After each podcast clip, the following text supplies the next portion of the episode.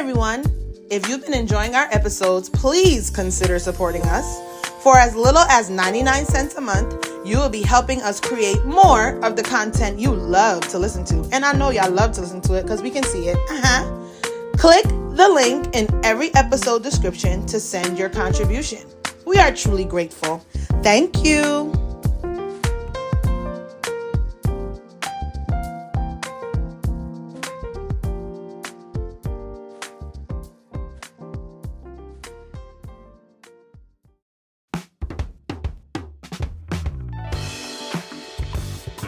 You're listening to Slay Your Weekend with Akilah. Conversations that stay with you, and nothing is off the table. And we mean nothing.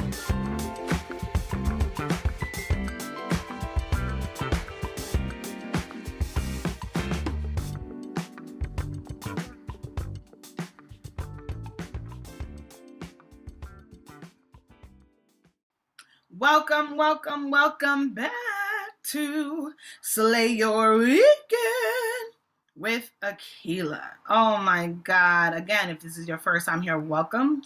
If it is your second, third, fourth, fifth time here, tenth time, I think I'm almost at ten episodes here. Welcome, welcome, welcome. Um, you know, your support in any way, shape, or form is always welcome. Greatly appreciated. I love you all. All of your kind and welcoming words. They never go unnoticed or unfelt. Yeah, so in a few minutes, you are going to hear my, I don't even know the words. You are going to hear my wonderful interview with the Missus Beverly Jenkins. She is an amazing, prolific African-American historical romance writer. She's an award-winning writer as well, and most of all, I'm a huge fan of hers. Her books have been such an inspiration to me. They have been, I told her that her characters keep me company. Um, she had been introduced to me a few years ago, actually. Someone had read one of her books and they actually thought of me. Um, so they had told me about her, but I had never really fully given into it for some reason until twenty twenty-one. And since then, I believe I've read about, I've listened to, because I listened to them on Audible book, but after my interview with her, honey, I will be buying the hard copies because I got to get to the um, bibliography stuff in the back and the author's notes. Um, but yes, I've probably read about ten since twenty twenty, listened to ten since twenty twenty-one, and I have not turned back since. I told her the truth. I have tried to listen to other books. I'm just like, eh. No, thank you. Um, Miss Jenkins' books are the way to go. Of course, I do read other hard copy, hard covered books, but when I'm, for me, the listening to it also gives me a different level of intimacy that is not always transpired or can be transferred with the actual book. And me being the reader I am, I was a snob towards Audible books. Like, oh, that's not true reading until I tried it, honey. I am hooked, hooked, hooked, hooked, hooked. Anyway, so yes, we had the beautiful, we had a beautiful time together. She is so warm, so welcoming. If you can, please be sure to go out and buy one of her books as soon as you listen to this. Go out and support this one, this wonderful, wonderful woman. Um, my mother, um, I told my mother about this interview, and she's like, girl, I went to go look her up. And I said, listen, this is where you begin. I know Night Song is the first book she's published, but you got to start with Indigo. I told Miss Jenkins, Indigo is my favorite um, so far. I love all of them. For some reason, um, Galen and Hester, or the A K A the Black Daniel, stood out to me in a great way. I do not know why. I'd be lying if I said I knew why. So please um, support, like, listen, and share. Let me know what you think. Oh, please send her... Um, you know, she's on Twitter, she said. So if you like this interview, hit her up on Twitter. Um, I believe uh, her information is listed on her website. Hit her up there. Again, please be sure to support her by buying one of her books or listening to one of her books the way I do. Um, also, remember that there are other episodes on this platform with Fran and Coco, A K A How You Feeling? You know I love them. They have wonderful episodes as well. Also, we appreciate whatever support you can give us. Even something as low as ninety-nine cents per month will be a great, great help. if there's anyone you would like um, me to interview or you would like to hear from, let me know so I could reach out to them and see if they're not too busy or if they just feel like being kind and uh, wouldn't mind coming on. Without further delay, here you go. Miss Bev, I am... I, I can't even find the words to say. Oh, talk about what your books have done for me. Let me just introduce myself really quick. My name is Akilah Peinado, and I am the podcast host of Slay Your Weekend with Akilah, where we discuss all things women, taboo topics pertaining to women. Um, this podcast particularly started because I grew up in a heavily fundamental, traditional, Christian household world, and I am still very much a part of that world, but the difference now is I'm a woman and I'm a woman and I realized that a lot of the things that, as much as the church did equip me, they equipped me for many things in life, which mm-hmm. I'm grateful for, but there were some things that I was not equipped for where womanhood is concerned. So I decided that I wanted to kind of pivot and talk about things that were not really necessarily discussed, like femininity, sexuality, which will be a big topic we discuss today. Um, things like that's going on in the world right now, like the whole abortion thing, things like that. We, I would never be able to have those type of conversations even five years ago in my world. Yeah. Okay. So I decided to be the lone wolf in a way and branch out and talk about that. And here we are. And when I, and when I'm reading your books, I noticed that Um, there are women in there who are like, oh my God, is this okay for me to be doing? I noticed that you bring that up a lot throughout the book, um, throughout many of the books. So that's what triggered me really to talk. Also, I would never bother you. I would have never bothered you. I would have never um, interrupted your day, evening at all. But because no, it's not an interruption at all. You know, my readers mean, you have no idea how much you guys mean to me. So mm-hmm. go ahead. I'm sorry. I didn't mean no. to. On what you were going to say. No problem. I was like, no, no, no, we have to talk about this, because when I was thinking to myself how I wanted to bring this forth to you, I said, you know, I want to, so the idea of Black women in pleasure and not being pleasured or being able to experience pleasure is not just a my generation thing.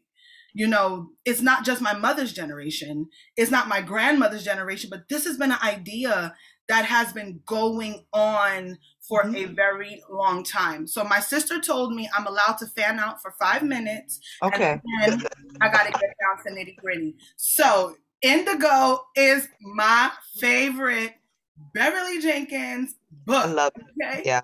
Okay. And let me tell you something. I'm all for the Bridgertons and I love Shondaland. I've been a Shonda whoever fan for years. But them books, your books, need to be made into something too. They do. Oh, they really do. You know, and I think part of the issue is, number one, until Bridgerton, mm-hmm. um, the powers that be didn't take romance very seriously. Mm. Um, they call it mommy porn. They call it trashy romance. They call it, anybody can write it, mm-hmm. which is... Not true. Not true. Yeah. Um, so Shonda has, um, in presenting Bridgerton, offered people a look at, you know, just how vast the romance genre is. I mean, we sell more books than anybody else. True. It is, it is the number one, you know, seller of mass market. Mm-hmm. Uh, basically, we keep the lights on for publishing. I know. um, so... You know, and as for the movies, you know, sometimes you have to be careful what you ask for, because once you sign off, especially for a lot of, you know, Black folks, um, there's no guarantee that they're going to go by the script. Very true. You know, Very so, true.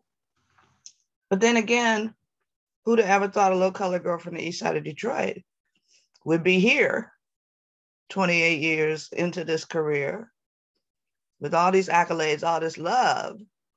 So, you know, I'm content. I'm grateful every morning when I get up, Lord, thank you mm-hmm. for another day.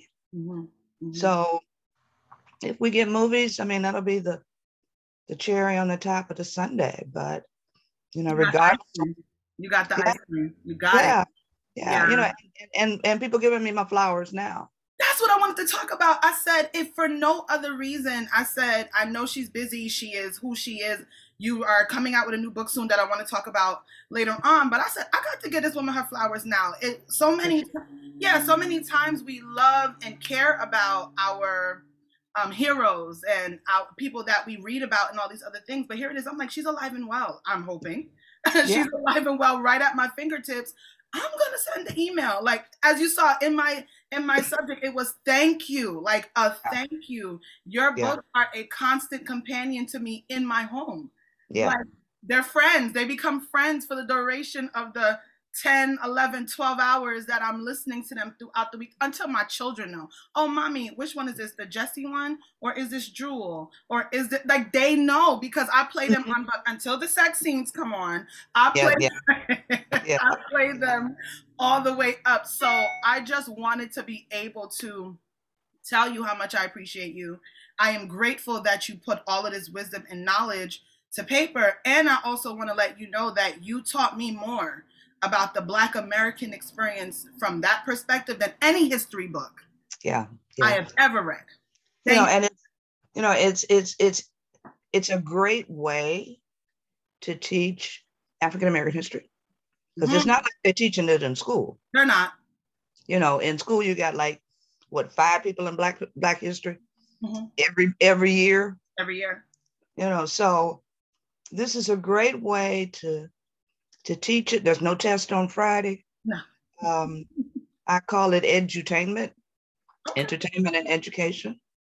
So um, I'm having a ball, you know, and these books, I swear, it's like um, six degrees of separation. Mm-hmm. You know, I am connected to every Black woman in this country mm-hmm. through these books. Mm-hmm. And that in itself is a blessing, because anytime I need anything, throw up a hand. And somebody says, well, okay, Miss Bev, I will talk to so-and-so, and we'll talk to so-and-so, we'll mm-hmm. talk to so-and-so to get you what you need. So it's a blessing. Y'all a blessing.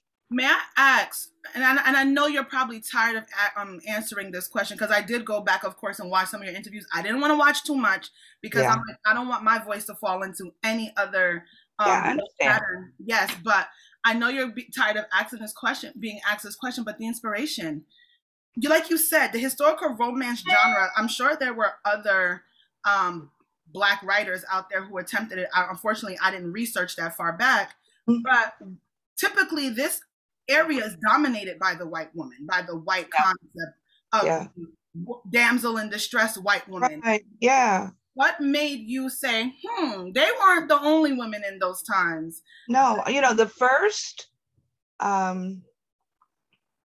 African-American romance was written by Frances Ellen Watkins Harper okay. in the nineteenth century.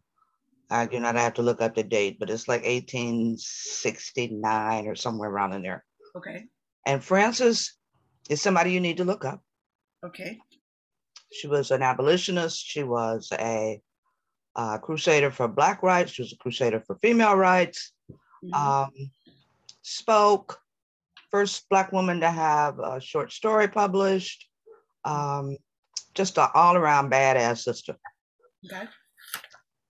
And when I found out that she had written a book called Leola, oh God, what's the name of the book? Girl, you get old. Who are you telling? I'm and you can't, and you can't remember your name, let alone where you parked your car in the parking lot at the supermarket. Let alone. I'll, I'll, I'll think of it before the, the day is over. But anyway, where's my Black Love Matters book? Pick up a copy of Black Love Matters also. And it has the history of African-American romance in that uh, book. Hold on, let me get let me get it for a minute. Let me see if I can find what I need to. No problem. I know you was gonna be asking me hard questions this No, morning. These are not. You're not, listen, I um okay, I will be getting that. I will order it today. Iola Leroy. Leroy is my grandfather's last name. I mean, first name, Leroy. Okay. She wrote this iconic poem that more people are um, familiar with, called "Bury Me in a Free Land." Okay. And this is a poem written during the abolitionist years. Mm-hmm. Um, she was born free, Maryland, taught school, all that stuff. But the poem, mm-hmm. uh, Bury Me in a Free Land, was something that was recited at anti, um, anti-slavery meetings, abolitionist rallies. Um, black kids learned it in school. Did you include this in one of your books? This is include, yeah, she's in one, she's in, I think some of that stuff's in Indigo. But yeah, all I think it's in Indigo, and they were all at the table, and they were mm-hmm. saying, yes, I remember that, yes. Yeah, yeah, so it's a, it's a poem that is very, very vital to um, the Black literary canon. Mm-hmm. But she wrote Iola Leroy, mm-hmm. and it's a romance. Mm-hmm. And she wrote it when she was like sixty-seven years old. You know, I'd love to, you know, when the people ask you to, you know, if there's people in history that you would like to have at, you know, your dinner table, who would, and she would be one of the people, because I want to know, why you write that book and like you were sixty-seven years old? What, what you know, what's going on in your life? Yeah. This activist, mm-hmm. and then to write this love story. But it has an H E A at the end. Uh, the story is real convoluted. The story is really crazy. Okay. Um, but basically, it's a it's a woman who thinks she's white, but she's really black, and it's a whole lot of drama. And but in the end, um, she winds up, you know, falling in love with a black doctor in Chicago, hmm. and um, they have their H E A, and they continue to help the race, and I mean all of that. But it's a it is our Jane Eyre. Oh, it is our first. Uh, romance. Mm-hmm. Um, but there were a couple people before me in the modern times, and I always want to give tribute to people who opened the door for me. Oh, please share. Mm-hmm. Okay. Um, and that's in the essay too. Uh, Sandra Kitt and um, Rosalind Wells. I think I've heard that name before. Mm-hmm. They were published um, by by Dell and Harlequin. Sandra's the first Black woman to uh, write for Harlequin in the early nineties. Okay, it was nineteen ninety. But they were both first, you know, brought to the marketplace by a woman named Vivian Stevens. Mm-hmm. And Vivian was Vivian was probably the editor that really created modern romance. Okay. Okay. She was a big-time editor in New York, um, was editing um, Candlelight, which was one of the first uh, imprints for romance, white, mostly white writers. Mm-hmm. But she had gotten out of, and she was, was my first agent, mm-hmm. but she was the first person to publish Sandra, and she was the first person to, to publish Rosalind. Mm-hmm. Rosalind, and I can't think of her real name, but Rosalind was the first like the first Black woman to write for Life magazine, which is way before your time. Oh, wow. Um, your, your mama and your grandmama might know. Yes, maybe. They will know Life magazine. Mm-hmm. Um, but Vivian sort of started, Vivian also started uh, Romance Writers of America, mm. which, um, mm-hmm. you know, is, is blown up because of the racism and all of that, mm-hmm. trying to re, you know, reposition themselves and restructure themselves. But Um, so we have a history is what I'm, you know, what this whole long, convoluted, convoluted I wanna, I wanna conversation. Know it. That's, I'm, yeah, thank you we for sharing this. We have a history. So Black Love Matters uh, came out this year. Um, it was edited by Jessica Pryde, hmm. who is, uh, um, she's a librarian. She's also writes for Book Riot and a lot of other different publications. Um, just a great, great sister. Maybe I can reach out to her. Yeah, okay. she's a great, she was a great interview too. Mm-hmm. But anyway, so we have a foundation, but um, society as a whole didn't really believe that we loved. Oh. You know, they, there's no such, you know, one of the editors told Brenda Jackson, there's no such thing as Black love. Mm, mm, mm, um, But we knew that to be a lie. Mm-hmm. And when I was writing my first, well, my first published novel, Night Song, I was writing it basically just for me, mm-hmm. because there was nothing in the marketplace, especially not historical. Mm-hmm. You know, when I started it back in, I don't know, God, it was just a little project for myself that I started in the seventies. Mm-hmm. So um, started Night Song in the seventies. Mm-hmm. Yeah, I think it, it got published in ninety-four. Yes, I was forty-three, I think. Mm-hmm. Do the math, girl. I can't even know. It doesn't even matter.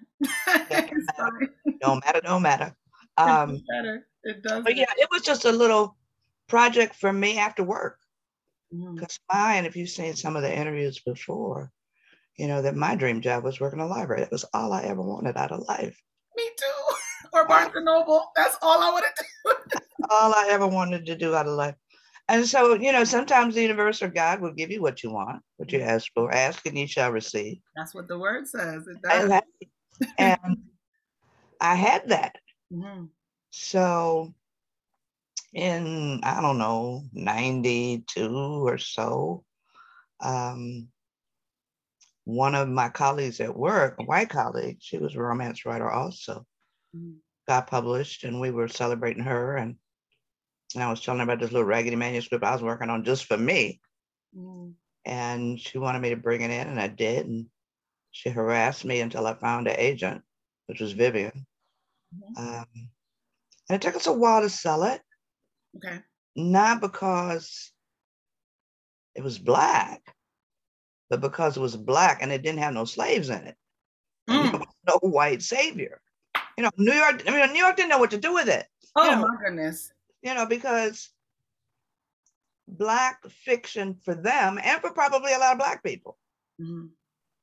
nineteenth century, nobody knows that. Well, my readers do, you know, a lot of people now, but back then, nobody knew what was going on with Black people in the nineteenth century. Oh. All they knew was that we were, we were slaves, we were freed in eighteen sixty-five. That's it. Jump and showed up, yep, and then showed up again mm-hmm. in nineteen sixty-five, riding and watch. So you got this whole hundred years. Mm-hmm. Where, you know, our history was, you know, right. or not documented properly. Well, you know, and ignored. Ignored. You know, we didn't have a history according to to to to, to, to schools and education and all of that, mm-hmm. but we did. And so here I come writing this this story about this Buffalo soldier and this Oberlin educated school teacher mm-hmm. with free Black people. Yeah. In an all-Black town on the plains of Kansas, and New York was like, what the hell is this? Who graduated from Oberlin, like. Right, right. Well, you know, yeah, you know, so, um, but luckily, you know, sometimes when you have the the moon and, and the stars are aligned in the right place, and, you know, and you got the, the, the talent to to bring your stuff to the table, mm-hmm. um, stuff changes. And quickly. And quickly. Well, not yeah, not so quickly. It wasn't you know, I was quick. out there by myself. Mm. I was out there by myself doing historicals for a you know two decades. So, mm-hmm. but I'm grateful. Um, grateful mm-hmm. for the editor who saw the potential. Uh, grateful for the publishing house who kept giving me contracts. I'm like, okay, I must. I could. I guess I can write since they keep giving me contracts. Mm-hmm. Um, so here I am. twenty-eight, twenty-nine years later, fifty books, I think. Mm. Something like that. I don't know. God, thank God there's that many books, because every time one ends, I'm like, nah, I got to find. Like I have my I have the whole printable list from your website. Okay, I'm like, okay. I, did, I did this one, I did this one. Okay, you okay. gotta keep going. So I'm finishing all the the historical romances, although I did finish the Levesque series. Okay. Capture the last one I didn't do because it's not on Audible. Uh Rebel? No. It's not. Capture's not on Audible. So the last one for the oh, cap, cap, well, Captured is.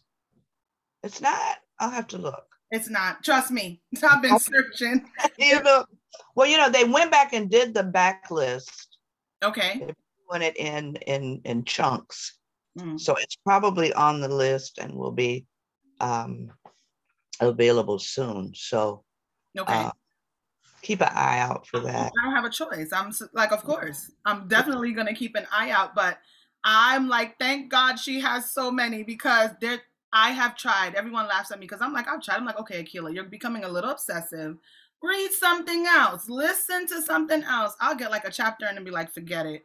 Let me just go to my, my Old Faithful and listen. The readers do that. You know, I, I visit, you know, book clubs and mm-hmm. they'll read one of the books or they'll read two of the books. And, and then they say the next book, everybody's like, okay, we don't want to talk about this. Let's talk about Bev books, you know. So, you know, like I said, I, I am so very grateful for them, for the I, love. But um, I am. You, you have, like you talked about the Black love perspective. Mm-hmm. It is it is not a narrative that is discussed often enough. And I like how you illustrate these men that you use as characters. And and and might I say, you have a knack and such a God-given talent for not making anyone see this, feel the same or be the same.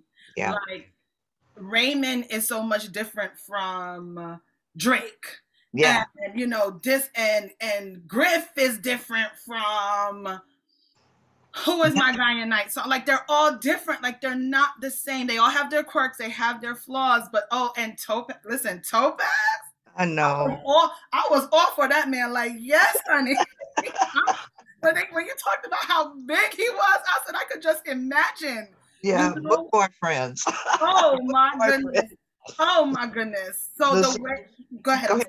No, no, I was going to say that the sisters battle for them online. Oh, no, do? He's mine. No, he's mine. No, he's mine. I'm like, y'all all need to sit down somewhere. uh, I mean, Raymond is one of my favorites, definitely. Mm-hmm. Um, the Black Daniel is my favorite. Listen, when he snuck into her room mm-hmm. and and was sitting there watching her sleep, and then left the rose, Miss Bev. I said, no, she she got this. Like, that was amazing.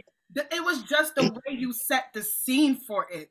Yeah. It was so good. It was. Now, something I wanted to ask you about that too. Now, with the Black Daniel, were there stories like that for real? There were stories of, of Black men and some white men mm-hmm. who were stealing slaves and bringing them north.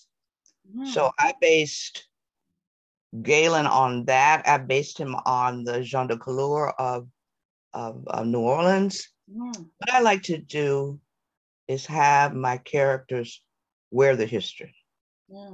So that, you know, because we've got a history that's so rich indeed. Um, and then wrap it around a character and have that character walk through the story mm. and make the history, the, the backstory. Mm. So um, him as, and the, the, the incidences uh, is fiction, but him as a person and the, and the history that he's wearing uh, is real.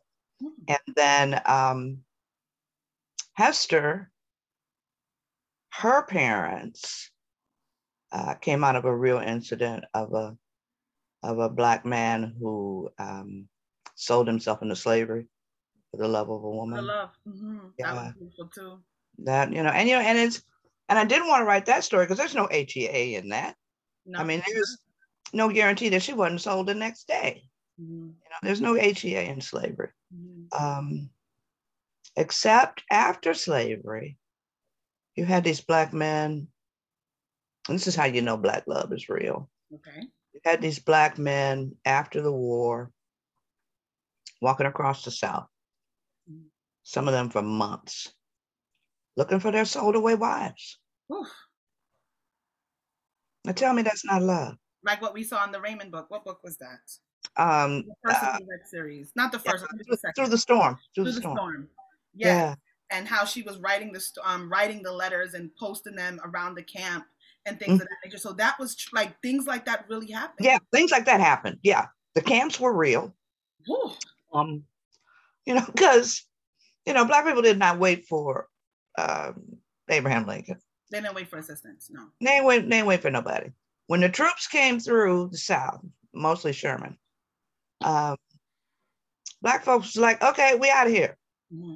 You know, they loaded up grandma in the, in the wagon and the kids and tied the cow to the back of the, the wagon and the, the goats and mm-hmm. started following the troops. So Sherman's trying to fight this war, right? Mm-hmm. They got ten thousand Black people trailing his troops. How you gonna fight a, fight a war? You can't, they're not even yeah. So they, um, mm-hmm. started these camps on some of the confiscated uh, plantations. Mm-hmm. But, you know, they were full of disease and cholera and, because, you know, the sanitary conditions and, and all of that. But, um, and then they gave some of the land to the Black folks, you know, Sherman's uh, Special Order fifteen. And then when Reconstruction was gutted in eighteen seventy-six, they took that land back. Hmm.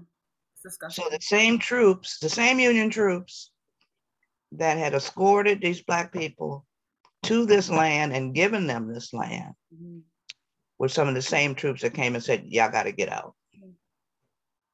You know, and, and our people had established schools. You know, there were no public schools in the South before the Civil War. Mm-hmm. You know, Black folks with the, there were majority voters in places like Mississippi and South Carolina and and Georgia.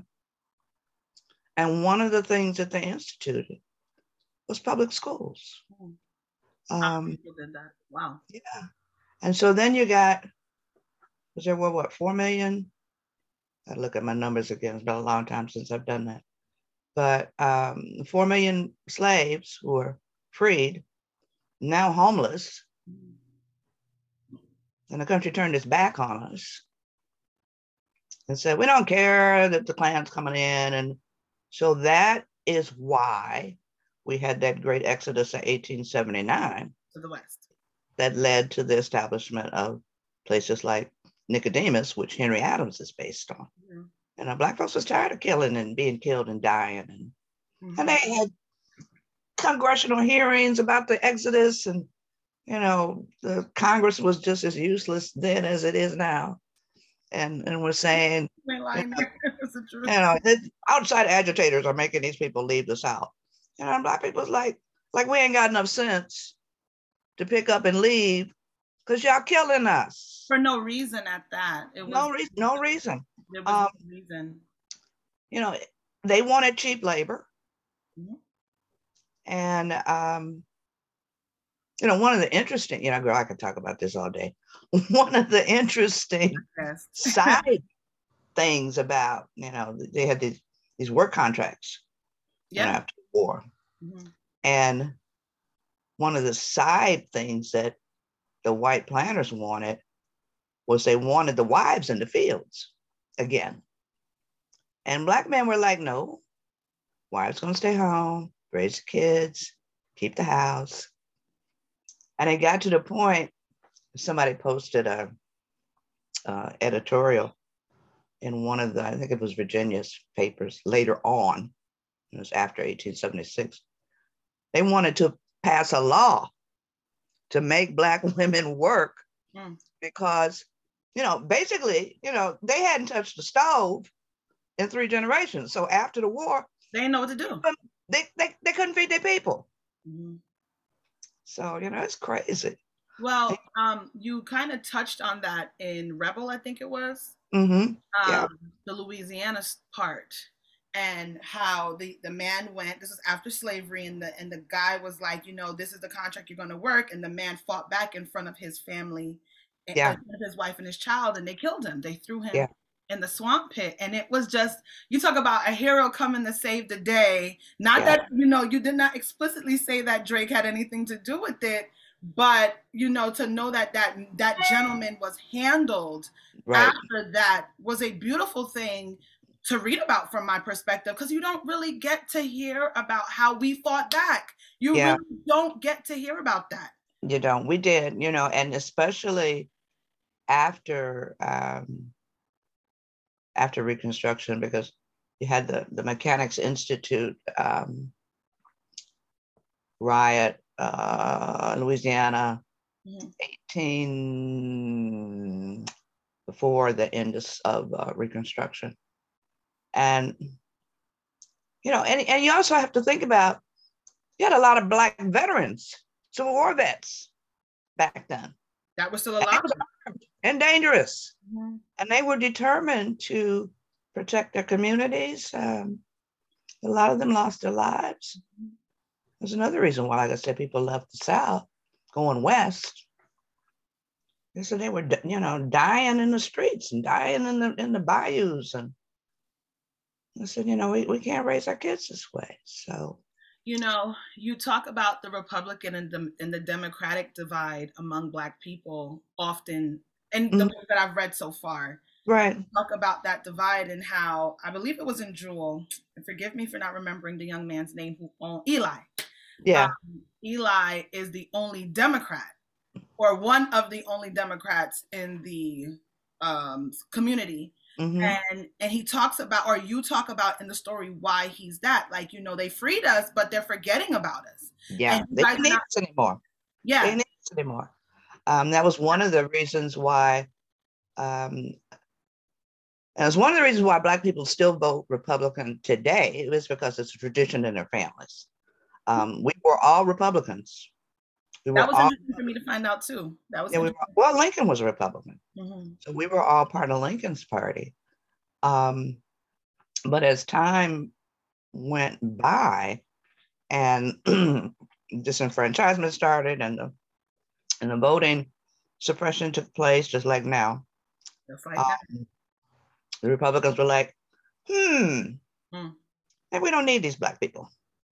You know, so the Black press was, you know, furious at the way that they were backing off of us. And they started calling them lily white Republicans. Mm-hmm. Um, yeah, so it's interesting to see. Um, and nobody wanted to be a Democrat because Democrats were, the were, you know, that was the Klan. That was the Klan. The Klan and, and the, the, the supremacists. And um, but then Black folks were like, you know, Republicans aren't doing anything for us. Mm-hmm. So what about, and people are like, no, we are not being Democrats. So that, you know, and we didn't really change over until, you know, um, F D R. And then that's in the sixties. Yeah. Yeah, it was recent. Mm-hmm. Um, but yeah, we have a very, very, like I said, rich and deep history that don't nobody know about. You know, my readers do, and and and people who who write our history, because you have some fabulous people out here doing mm-hmm. the real work, mm-hmm. but nobody's reading them. No one's reading it. You know, nobody's reading it. So I'm taking their scholarship, because I always tout them also, mm-hmm. the historians. I'm taking their scholarship and weaving it into these little romance novels and teaching folks. You thank know. You. I, I cannot say thank you enough for that, because like I said, a lot of the things you talk about in there, oh my God. And, okay, let me let me backtrack. I was I I well I got a degree in English. Oh, English Lit is one of my that's my original undergrad degree, and I also minored in public administration. Prior to that, I took honors history in high school. I was this close to qualifying for honors um English. Which is funny because I think I was like one point off, they wouldn't put me in. But you know, the standardized testing that they give throughout the year, if there was a perfect score, I was five points off. Yeah. So I don't understand how someone can score that high and still don't qualify for honors English Lit, whatever. Well, you know, educated while Black. Who knows?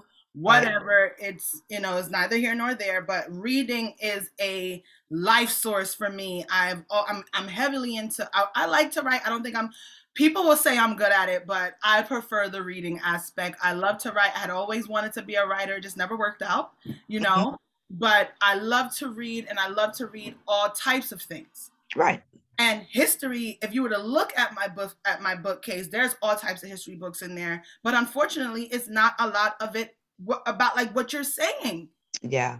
Well, you know, use the, the, the biblists in the backs of my books. The thing is, I don't have any hardcore yearbooks. I've only been listening to them on Audible, so now I gotta go. Ah, uh, see that? That cuts out a lot. Yes, I have to go and buy it so I can see this, because I feel like if I was to have it at my fingertips, I would, mm-hmm. um, you know, participate in the reading and the buying and the supporting and maybe even the talking to some of right. these prolific, talented people. So I definitely have to check that out. I will. Yeah, I will yeah. for sure.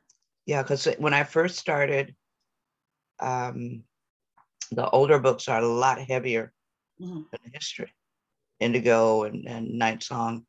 And then I put a, a bib list in the backs of each of the books mm-hmm. so that people can you know, if they want to research further, um, if they want to smack a critic who mm-hmm. said, you know, Black people didn't do this. Mm-hmm. Well, yeah, here's the sites, you know, go look it up.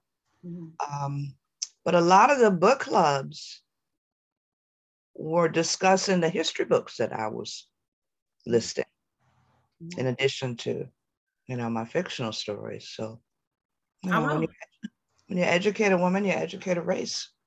So, right.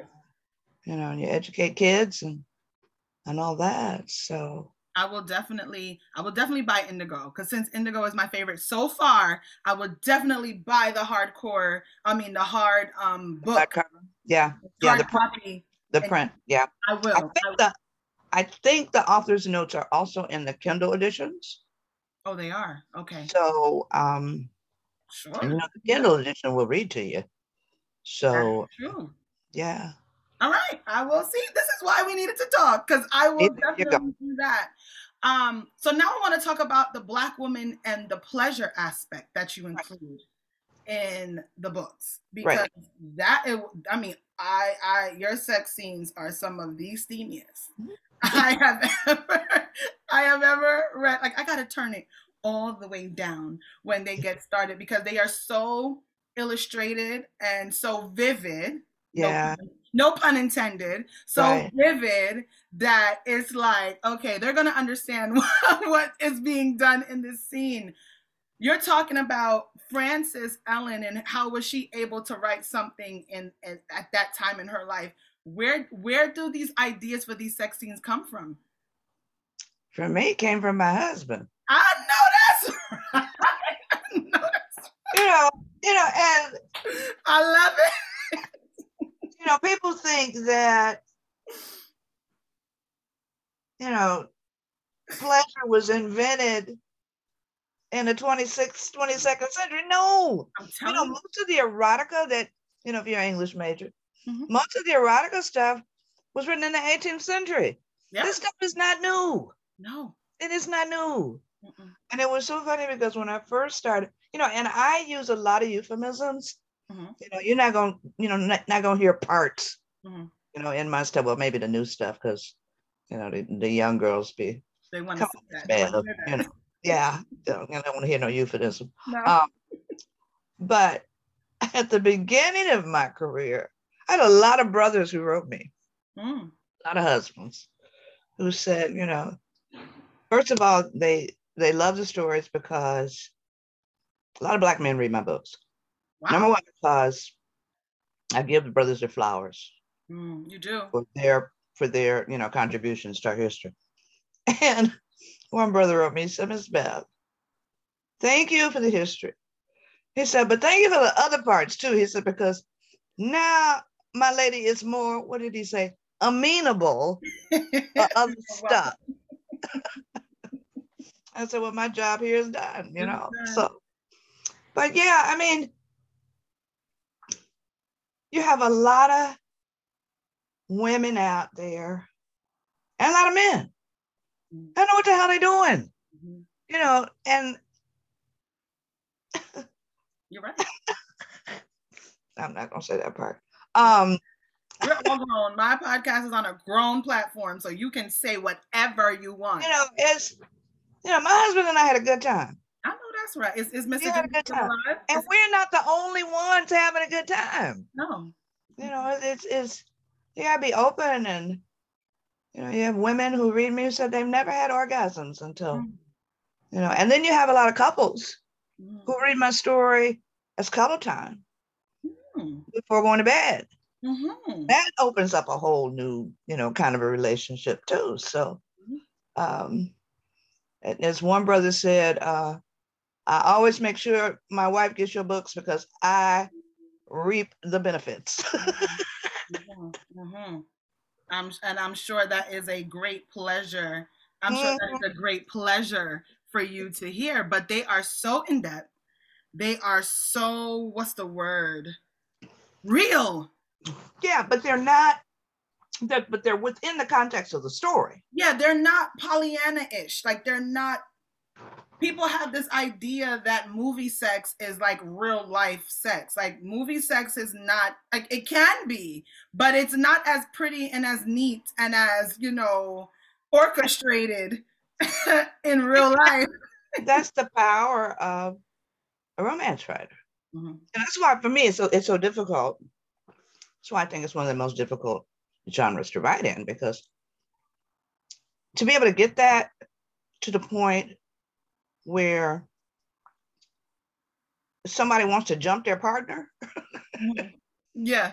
After, you know, after reading, you know, what we've written. But, you know, my daughter was always telling me and my husband, when y'all get a room. Aww. You know, and it's like, we own this house. Okay, you go get a room, the one I gave you. Right, right. We're going to use your room when you go to college. You know? So, but I lost him in oh three to cancer, mm-hmm. and um, miss him dearly. Of course. But, you know, love is hard, you know, because there are days, and I say this, you know, without, you know, there are days I wanted to bury his ass in the backyard. From time. And, and, and, and there were days when he wanted to bury my ass in the backyard. Mm-hmm. But when we weren't burying each other, we was having a good time. You know, we, you know, the only man I've been with since I was, what, I was nineteen. Woo! How long were y'all married for? Lost him. I was fifty-one. Mm. He was fifty-three. So you know, a long time. However, to do the math. Don't uh, even. That's a long time to lose a. That's partner. A long time. A long and time. We had a bunch of fun. Mm. Um, so I think that humor that you see in my stories. My pies. Yeah. Yes. The support that you. That, that my men have for their ladies, and that, you know, worshiping, lovemaking kind of stuff, mm-hmm. you know, all of that comes through my experience mm-hmm. with my husband. And I know that we're not the only people. There are Black men out there that are treating their women like, you know, just goddesses and queens. I'm married to a very good Black man. Yeah. I mean, he, he is very good to me, very kind to me. He's kind. Let me say that. It's not just yeah. to me. Yeah, yeah. You know, but you but you don't get that from mainstream media. No. You know, mainstream media tells us Black men are dysfunctional, mm-hmm. they're abusive, mm-hmm. they are um um they don't support their kids. You know, none of that is true. None, yeah, not got, in my experience. Yeah, yeah, no. You got some men you want to run over with your car. And there are women out there who would tell you I will run him over with my car if I ever see him. Mm-hmm.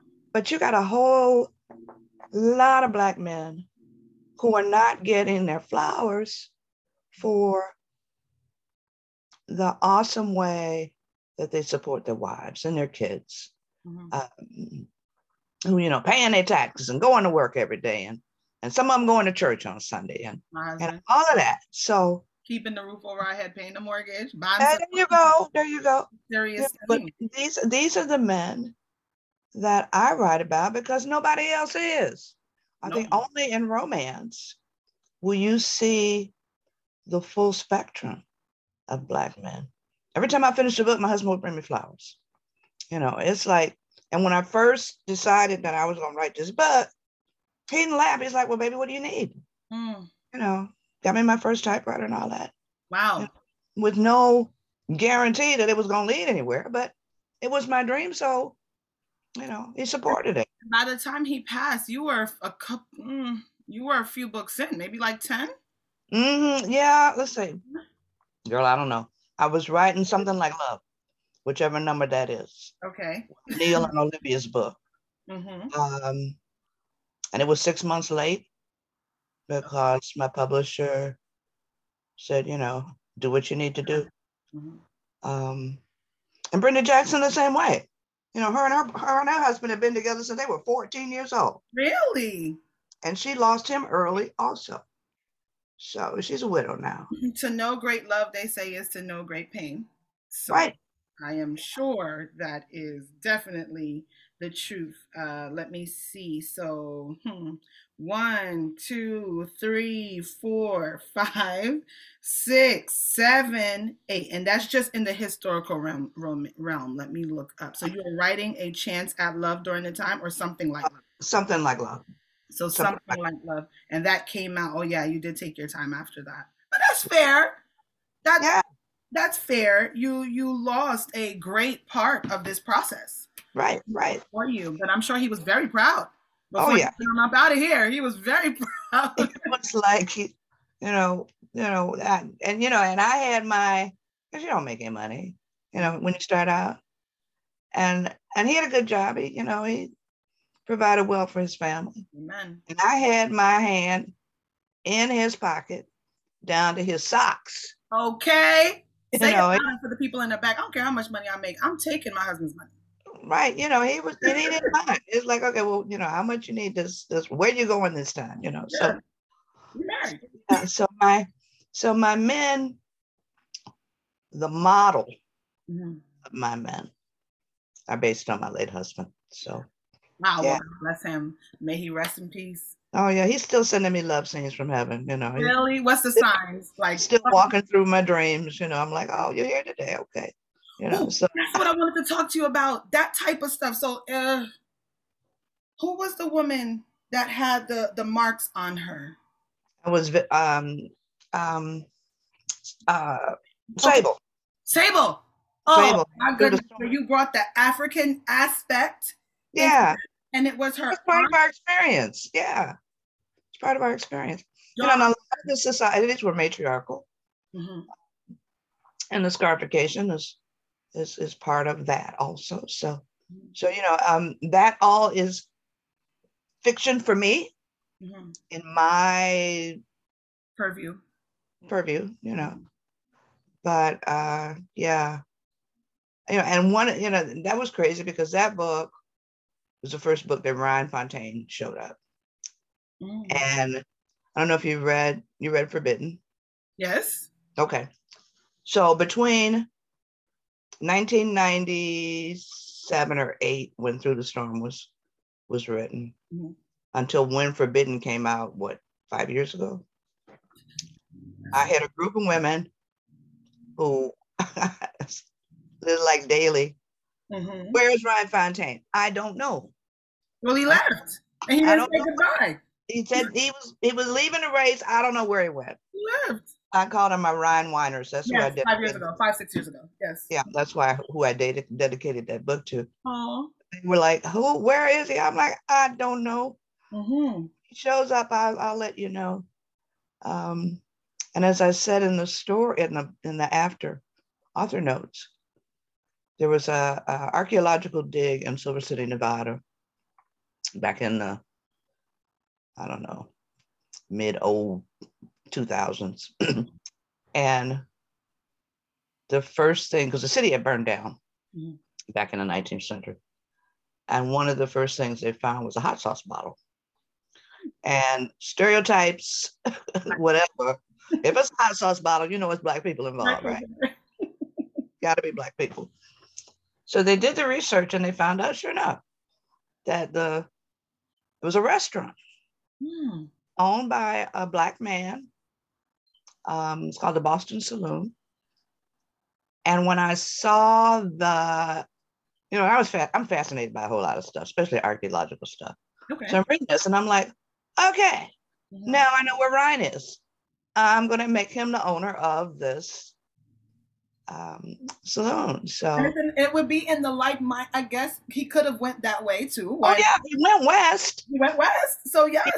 He, he and his brother after that first, you know, battle, they were like, nah, we're not doing this. Yeah.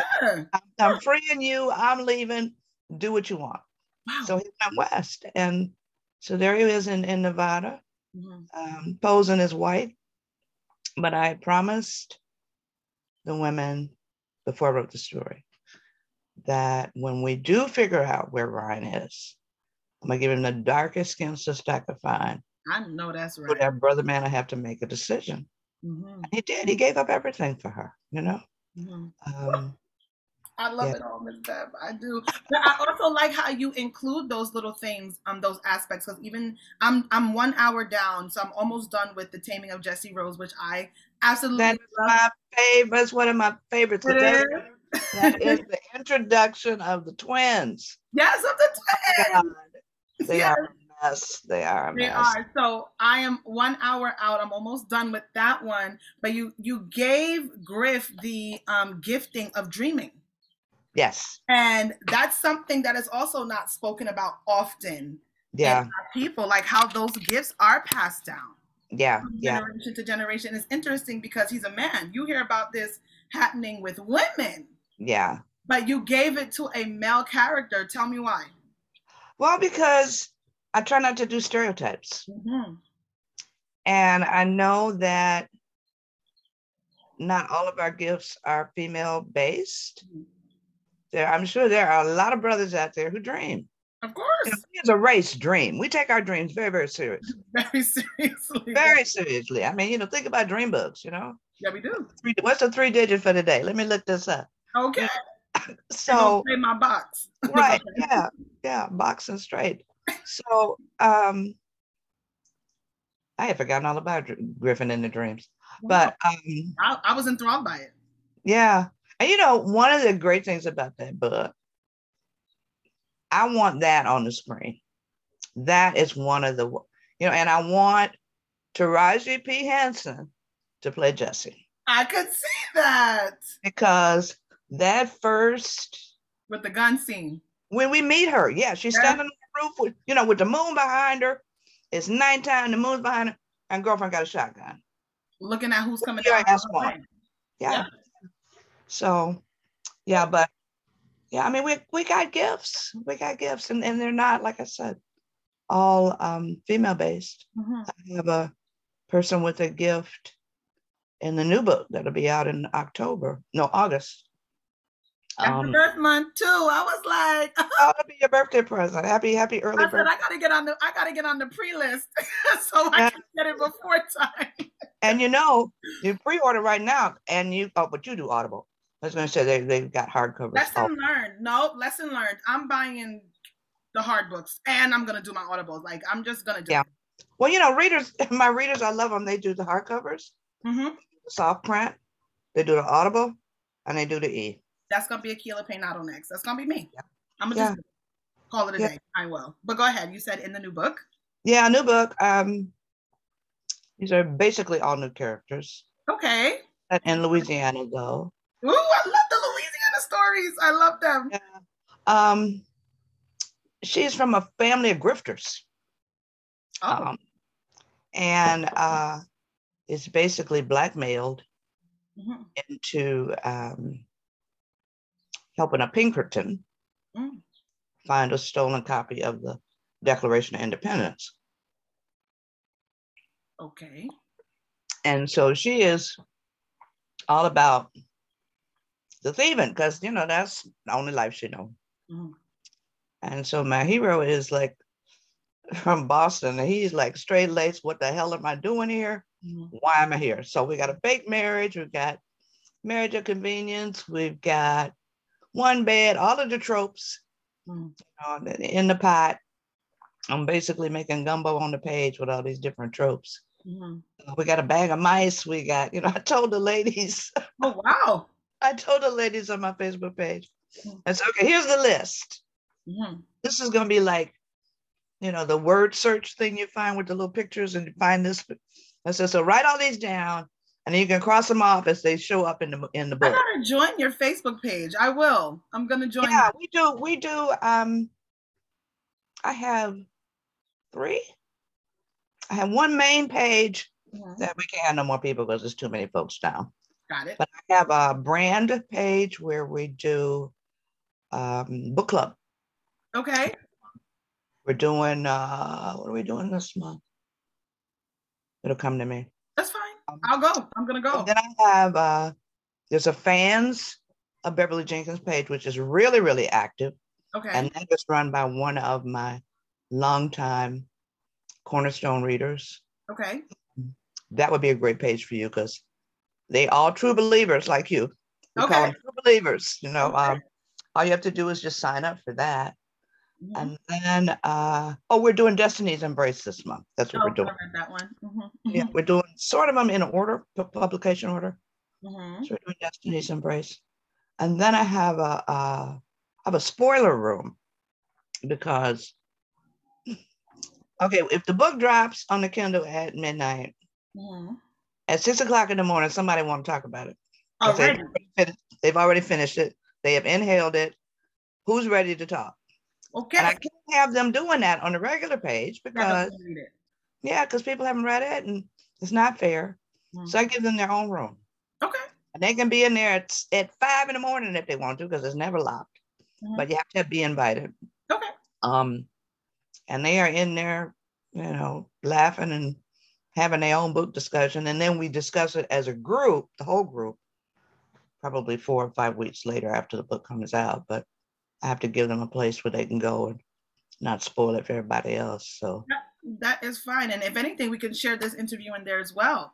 Yeah. So that will that, that would be really good. Miss Bev, thank you. You are so welcome. I had a ball.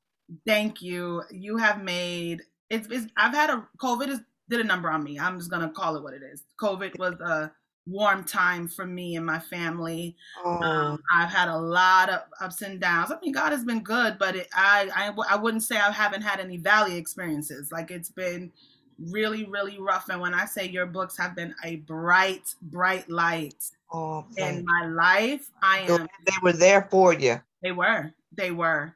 And you make the days easier. You make them more palatable. Like your books are that for me. So thank you. Because this has everything I love. Love, history. I mean, even when you were talking about the Seminoles and uh, um with, who was it? Two, was it Two Chefs or Neil talking about it? With, you, um, with uh, Dixon Wildhorse. Yes. And, and all of that. Like you would have never, I, first of all, I, I probably never met one. I know I've met like great grandchildren of them, but mm-hmm. to hear it from that perspective. Mm-hmm. Yeah. It's amazing. You know what I mean? So yeah. I am grateful that you took the time, that that time in the nineteen seventies and then all the way down to nineteen ninety-four to at least start. And if I got nothing or get nothing from your story, it's that you started. Yeah. You started. And here it is, me, uh, a complete maybe generation after you. Like, mm-hmm. I am enjoying your work. I'm here talking to you. And, and we can relate. Yes. And I feel like that's what the circle of life is about. Right. Yeah. So, you know, the, yeah. The more we know about each other, the, you know, that's why I include all of the, the, the history of the marginalized yeah. demographics in the United States, because the more we learn about each other, the, the better off this damn country will be. Agreed. Agreed. And we have more in common than we think. Oh, see, yeah. I'm a first generation American in this country. My family is primarily from Jamaica. Okay. So I am first generation, although I'm sure there's slaves in Jamaica. I have slavery in my background somewhere. Right, yeah, yeah. I'm very sure of that. So yeah. to, to even still hear of it from this perspective is great. Yeah. It's a yeah. really good thing. And thank you. I do appreciate you taking the time. So if you don't mind, I would love to stay in touch with you. Okay, please do. I please would do. I would love to. I probably have some questions about some of these things that we that I wrote down to read. Yeah, yeah. Just you know, hit me up. I'm on Twitter. Okay. Okay. Always on Twitter. Okay, I gotta oh, get on Twitter. I love Twitter. I love Twitter. So I can get my books in on time. I'm too busy playing on Twitter. Got it. Uh, hit me up on Twitter. Okay. Hit me up anywhere. You know, you got my email, so I do, and we will definitely be in touch. I'm gonna get this over to production. It should be out within the next month, hopefully. But yeah. whenever it is, I will send you an email and let you know. I'm going to join whatever list, whatever I got to, to, you know, to be up to date with what you're doing. Because I don't want to miss nothing. I okay. do not want to miss anything. God bless you. Thank you for your talent. Thank you for your gift. And thank you for your time. Oh, thank you for the invite. You take care of yourself and stay in touch, okay? I had a ball. Take care. Bye-bye. Mm.